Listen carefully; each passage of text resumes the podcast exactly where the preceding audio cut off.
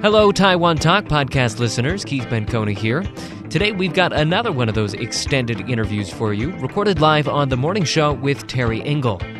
This one was recorded way back on November 4th. Already feels retro, almost. So clearly, I've gotten a little bit bad about posting these extended interviews on the stream. We've been doing them, I just have had a hard time posting them. Production team of one over here, so sometimes things take time. But expect one of these to be popping up each week from here on in. I'm going to get better about this. Anyway, before we get into this, I should note this was a Skype interview, so there are some sound quality issues. But the interview itself, I think a lot of good things are in there, so just try to listen past that if you can. This one pretty much speaks for itself, so I'm going to let it. Here it goes. ICRT-FM, 108 minutes past 10, and time for this week's extended interview segment. And Keith, who have we got going on this week? Well, I want to start with just a quick biographical question. Terry, you're a foreign guy. You're in Taiwan. That's correct to say. I'm an expat. I'm you're not an expat? Foreign at all. I'm. We can use whatever words. All right, expat. We are both of us are expats. In fact. Okay. But the show, for the most part, is about Taiwan. So, you know, we may be bringing a somewhat different perspective to it, but at the end of the day, it's about Taiwan.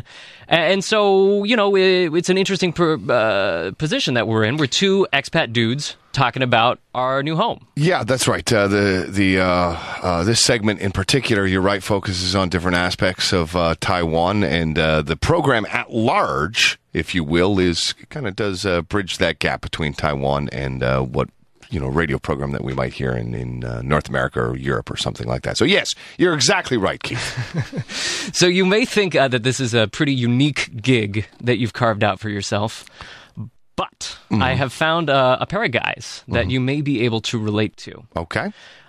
So what we're talking about today is we're going to be speaking to the hosts of the Sinica podcast. Okay, go on. This is basically a weekly show on current affairs, on China current affairs, to be more precise. They invite on China watchers of all stripes, whether they be journalists, academics, other expats doing interesting things, and talk about, some of the biggest stuff going on in China. And it's hosted by a pair of two American expats living in Beijing. And so we got them here right now. It's Kaiser Guo and David Moser. Good morning to both of you. Thanks for being here. Morning, Keith. Morning. Hey guys, what's up? What's happening? How are you? Okay, just making sure that you're there. Okay, good. All right. And so typically, I think this Sinica podcast, it's kind of a laid-back sort of current affairs show. I know that you guys typically or sometimes are known to imbibe a couple beers on the program, but I'm assuming it's too early for that right now? Yeah, it's too early. Yeah. I just had my coffee. The beer comes in a few hours. All right, so we're doing the sans the alcohol in this hour. Okay, well, you guys have a lot of biographical information to go through. I mean, you guys have done a lot of stuff, so I'm just going to let that come out through the course of the interview. I don't want to go into that too much right now, so let's start just talking about the show itself. And one of the things that I really like about the show is it's very smart, but you don't have to be too smart to get into it. It's a very accessible way to get into current affairs in China, to learn about China. It's been around for about 5 years now, so I'm just kind of wondering, Kaiser, when you started it out, is that kind of what you were going for, is a more accessible way for the English-speaking community to kind of get to know China? Yeah, Keith, you put your finger right on it. That's exactly what it was intended to be. It was supposed to be accessible. The idea when Jeremy Goldcorn and I actually started it, there was a real lacuna in the podcast scene. There wasn't a decent current affairs podcast on China. In fact, the China History podcast hadn't even kicked off yet, so we decided that since we both knew a lot of people, we had no trouble at all getting guests on, and we knew a guy with a studio who was going to be happy to give us bandwidth to use in exchange for bringing in a little bit of business to his company. It was teaching. It was called Pop-Up Chinese and teaching Mandarin to foreigners. So we decided that it was going to be, like you said, laid back, casual, and accessible. The idea was that people would be sort of eavesdropping on a conversation among three reasonably knowledgeable friends, or three or four, talking about what was in the news of late. And you mentioned a second ago that, you know, you didn't really have too much of a problem getting guests for the show. And I think that has a lot to do with who you are in particular. Just to go through some of these bio things right now. So you're a writer in Beijing. You're a rock musician. You're a commentator on technology and politics. You've done a lot of work. And, you know, when we say rock musician, we really mean a rock star. You were one of the founding members of the Tang dynasty all the way back in 1988. So I'm wondering if you can talk a little bit about your position in Beijing, your position in China more broadly, and kind of how that helped you make this show. Well, I don't really chalk it up to anything except for longevity. I mean, I've been here for so damn long. Beijing used to be a real small town for such an enormous city. You did just sort of know everybody. I mean, I've been part of enough circles, you know, in the sort of arts and culture circle, in the repertorial circle, you know, the foreign correspondence circle. I'm a former journalist myself. In the sort of expat magazines circle, I was a columnist for that for quite some time. And then, you know, I like to get out and socialize. And you know, we've got the Village Pub down the street from where David and I live, and so, you know, you meet a lot of people. Actually, I'd say a good 25% of the guests we bring on are just encountered over a beer at the Great Leap Brewery. How long have you been rocking this podcast, Kaiser? We started it on April 1st, April 1st, 2010. April 1st, 2010. Okay, all right, yeah. So 5 years. So it's been around for a bit. Yeah, all right. It's matured for a bit. Excellent. Tell me about some of the guests that you've had on. I know you said some of the people that you've just kind of randomly met, or maybe just expats, you know, that have an opinion or have a comment or have some observations or a perspective on Beijing. But tell me about some of the have you kind of had anybody official on, meaning that, like, has the government kind of recognized your program? Has there anybody in the media in China that has recognized this program and wanted to get involved? Not official Chinese media. I mean, we've had people who write for Chinese media. For example, one of the great film critics of mainland China, his name goes by Raymond Zhou. Right, Raymond Zhou. So Raymond and I know each other for a long time. He's still a fairly, you know, prominent figure in Chinese media. But as far as state media involvement, no, I don't believe so. Mm-hmm. Not that I can think of. We've had guests on, you know, ranging from very prominent academics, people like Orville Schell, who now runs the U.S. China program at the Asia Society, mm-hmm. and Timothy Garton Ash from Oxford University, who's you know, one of probably the UK's best known public intellectuals, Pankaj Mishra, who's a widely published author and another, you know, very prominent public intellectual. Rana Mitter, right? I would, if anyone wants to start listening to the show and is interested, I mean, because it really does very much talk about Taiwan as well, or at least about the Kuomintang. You should listen to a recent show that we did right after the anti-fascist parade that looked suspiciously like a fascist parade. Mm-hmm. And so Rana Mitter is an Oxford University professor of modern Chinese history and politics, and he was, I would say, that was the best show we've done. Oh, yeah. Right. Yeah, he's just this incredibly insightful, and articulate, and witty, and humane, and funny man. And in fact, don't listen to that first, because it'll go all downhill after that. Don't want to start at the high watermark. Yeah, David, I want to get. Oh, sorry, go ahead. Sort of ordinary folks. I mean, one of my very favorite podcasts that we did was just with a guy who I quite literally met over a beer, a young man named David Weeks, who organizes speech competitions in China, American debate competitions. He's terrific. You know, he's a debater himself, so naturally he's kind of articulate himself. And, the work that he's doing is fascinating. It's a real, you know, eye opener.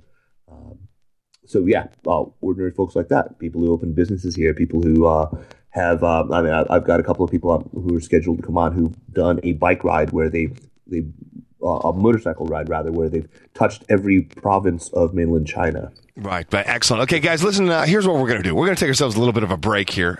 We just got to pause for commercials. We're going to jump into that. When we jump back here, we're going to kind of jump right into it in terms of what you guys are doing and kind of what service you're providing. And we're going to kind of draw a parallel to what we do here at ICRT and what The Morning Show does here and what Keith's podcast does, which Keith's is a very similar type of a podcast to what you guys are doing. So we'll kind of draw those parallels and we'll see what's what we make of it, what type of service we are trying to provide, where we're trying to go with all that. How's that?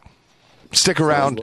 Don't go anywhere. All right. This is The Morning Show with Terry here on ICRT. Short break. Back in a minute, we've got the guys from the Sinica podcast here, and we'll find out exactly what it is they're doing when we come back from the break. Whoa, whoa. What the dealio? Yep, it's time for a few important messages on ICRT.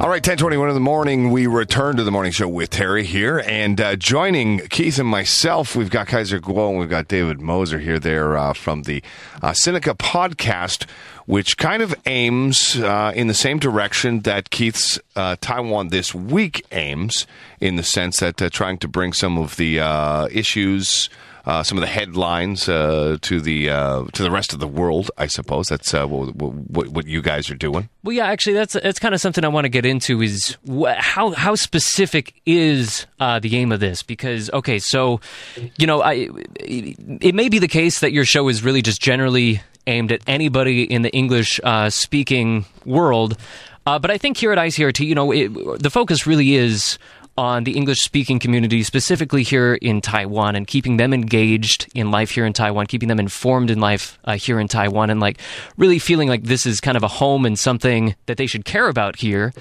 Is your focus that specific on the expat community in China, or is it more general than that?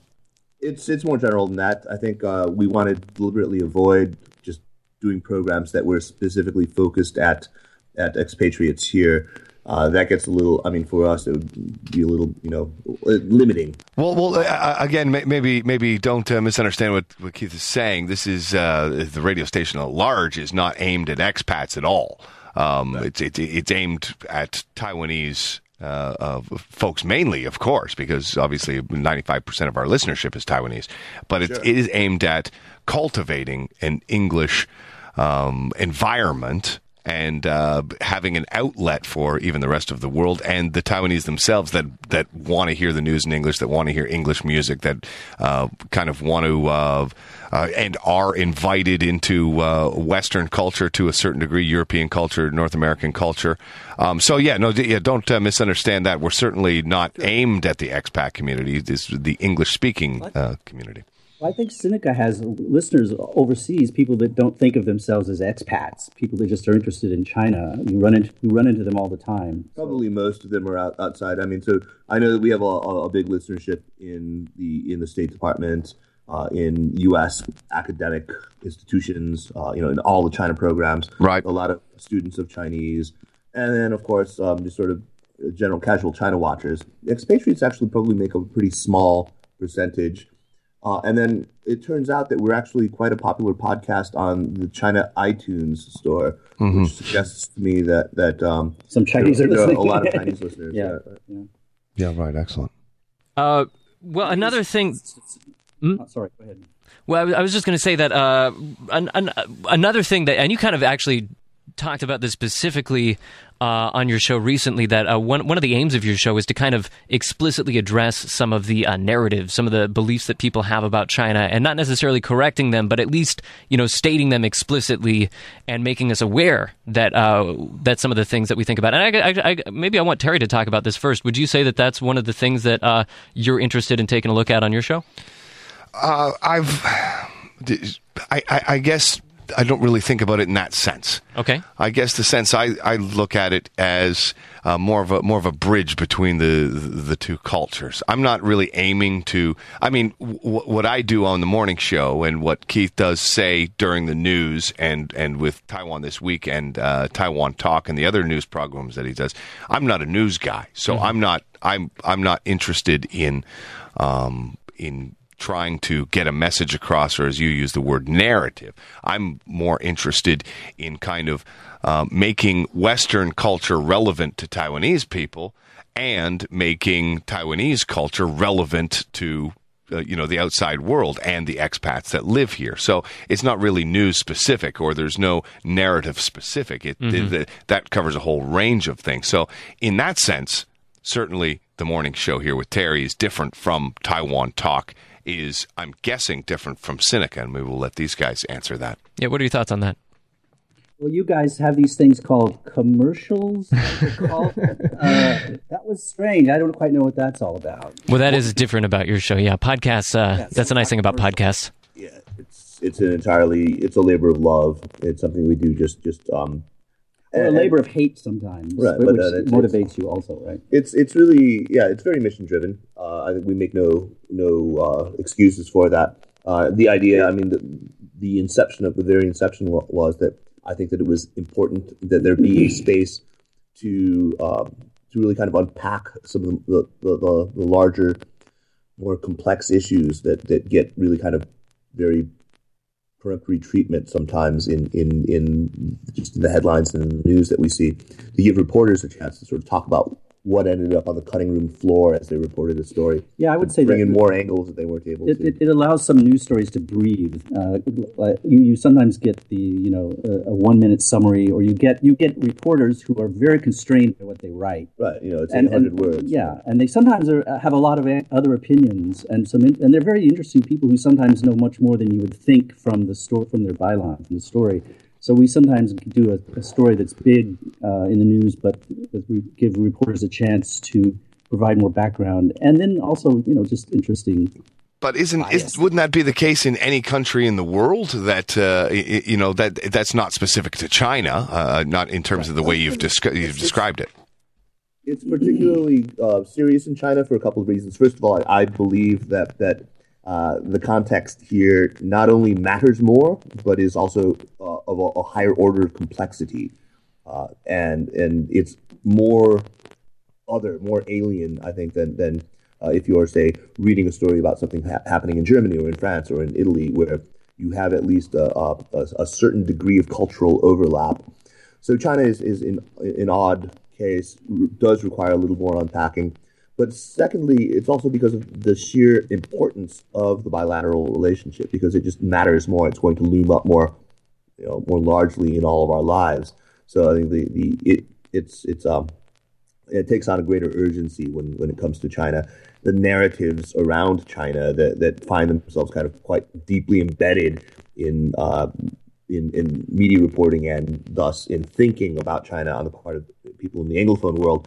Those are harder to uproot sometimes, so I think more effort is involved. Let's go back to a thing that you said a moment ago. Just this idea that the gap is even bigger than maybe U.S. to France or U.S. to Spain or something like that. What kind of things? I mean, is that an aspect of the kind of topics that you take on? Is trying to give that concept to context? Excuse me, to bridge that gap between cultures. Is that something you guys are trying to take on as well? Absolutely, yes, absolutely. And so how do you go about doing that with a podcast? I mean, is it a matter of the topics that you choose, or is it a matter of the way that you discuss the topics, or the looking at them in ways that maybe people haven't thought of before? That's right. I mean, it's in the topics that we choose. It's in the angles that we choose. It's in the questions that we ask of the people. It's in the guests that we decide to have on. It's in the actual sort of framing of questions that we do. A good fair bit of preparation ahead of these. We're not going into these flying by the seat of our pants. We've read the books. If we're talking about a book, we're familiar with the writer's body of work. We actually spend some time and hammer out what we think are good, thoughtful, penetrating questions. Yeah, and I think also we don't steer clear of topics that are controversial and get into arguments or bring our particular points of view or even bias into it. Because I think that's a good way I think listeners like that, because you don't really understand a topic until you've seen it through the lens of different viewpoints. And so the object is not to present an objective talk show where you just simply ask neutral questions and draw a guest out, it sometimes turns into a very messy but interesting discussion that acts as like a prism for all the different viewpoints. It's not always inclusive. If you listen to a podcast on traditional Chinese medicine, which we have, you will not get an overall view of traditional Chinese medicine that you could use in a classroom to give you a basic introduction. You will get a very rowdy, opinionated, lively discussion that sheds a great light on it and gives a lot of cross-cultural information. So that's the kind of thing that the podcast tends to devolve into. Let me ask you guys this. Of course, outside of China, there's and especially in the United States, there's a lot of sort of sentiment that there's a lot of censorship in China, that there's a lot of media blocking, that there's a lot of sort of oppression of certain kinds of opinions. That's certainly the ideas formed about China from the States and even from here in Taiwan, no question. So in any way, has the state tried to block your podcast? Have you run into any problems with your show specifically? You said it's available on China iTunes, so obviously this is something that's available to just about anybody who has access to iTunes. And by the sounds of it, or at least from what you guys are saying, you kind of don't pull any punches in terms of what your opinions might be, or the presenting a number of different perspectives on a news story.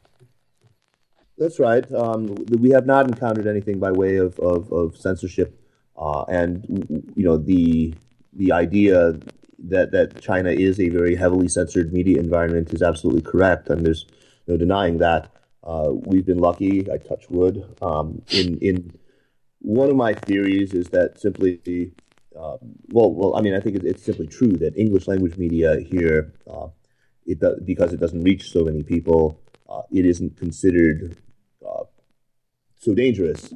I have an operating theory that says that anyone whose English would have been good enough to follow a highly colloquial podcast like this, their English would be too good to be tasked with such a low-level assignment, and they would likely to be more sympathetic to what we're saying. Also, well, yeah. Again, you're even in saying that kind of putting a slant on it. That yes, indeed. So let me just ask you blankly then. So what you're saying is, if this podcast was in Chinese, you think it would be censored? Yeah. Probably. Oh yeah. Oh, absolutely. Yeah. Right. But to be fair, we are we're very balanced. We do not bring on unalloyed dragon slayers to come spew venom and rant about. Well, one of our hosts does that once in a while, but we always balance it off. I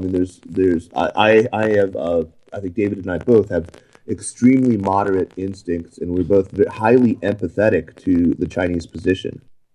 Yeah, I think if you took the podcast and translated it into Chinese, actually there would be very little that people in the top echelons would really object to, because if you speak with those people, they're not all complete ideologues. They're pragmatists. They see the issues, and I think because we don't deal in a one-sided way and in a sort of accusatory way with issues like Tibet and these kinds of things, that we almost act as a balance for the kind of reflexive narratives that you see in some of the major news outlets. So I think that, and then the other thing is, Kaiser, it's probably just luck that I think we still fly under the radar a little bit because it's a podcast. We don't pop up all the time cited in the English language news, the New York Times, and this and that.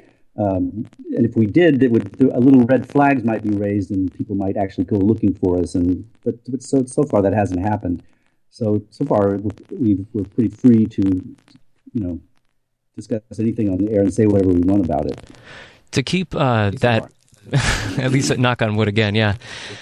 To keep that balanced approach that you were talking about a second ago, do you find that you have to go a little bit outside of yourself to really be able to see it from that other perspective? Because, I think sometimes, especially when we're talking about cross-cultural things, some of the rationale are kind of foreign to us. It's they're coming from a very different set of assumptions.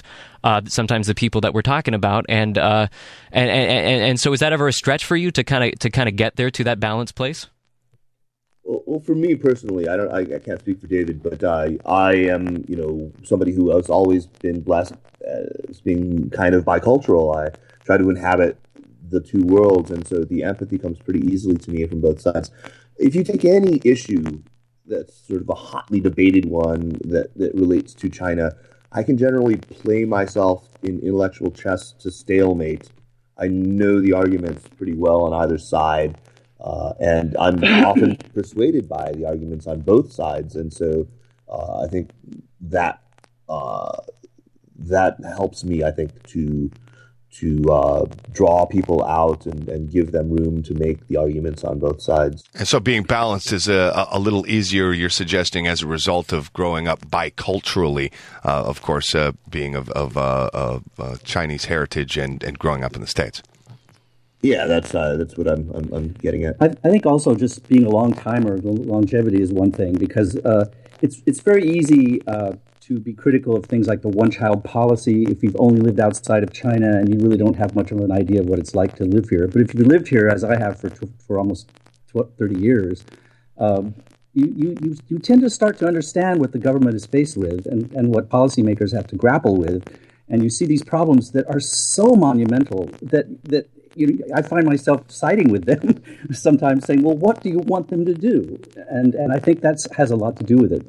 I think foreigners who've been here a long time, and we have some on our show, bring an insight and bring a sort of instincts about life here that you're not going to get in sort of average media outlets. Yeah, right. So this is exactly what I was kind of getting at, maybe even in my question 2 questions ago, which is, I guess I was also asking in some way how much empathy is there in your program as well for the Chinese government and some of the policies they make? Because ultimately, this is a program that aims to kind of accurately represent what's happening in China. I at least I'm guessing that's what your intent is. In defense, or not in defense. Kaiser is not exactly unique, but he's very unusual in the sense that he really is very conscious of these narratives. Right. He knows and has known for a long time most of the major news reporters here who cover China, and so his can I say shit on the air? No, you cannot. Okay. Please, thank you. Sorry. His feces detector is his bovine feces detector is very highly developed. So he can sense these instinctive headline-grabbing narratives that are put out there for cynical reasons, just because an editors like this kind of thing.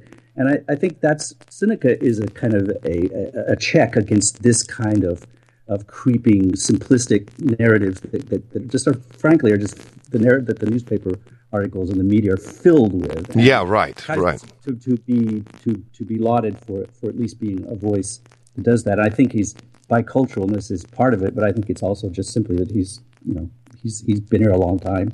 Yeah, by empathy, that's exactly sort of what I was getting at as well, because there certainly does seem to be.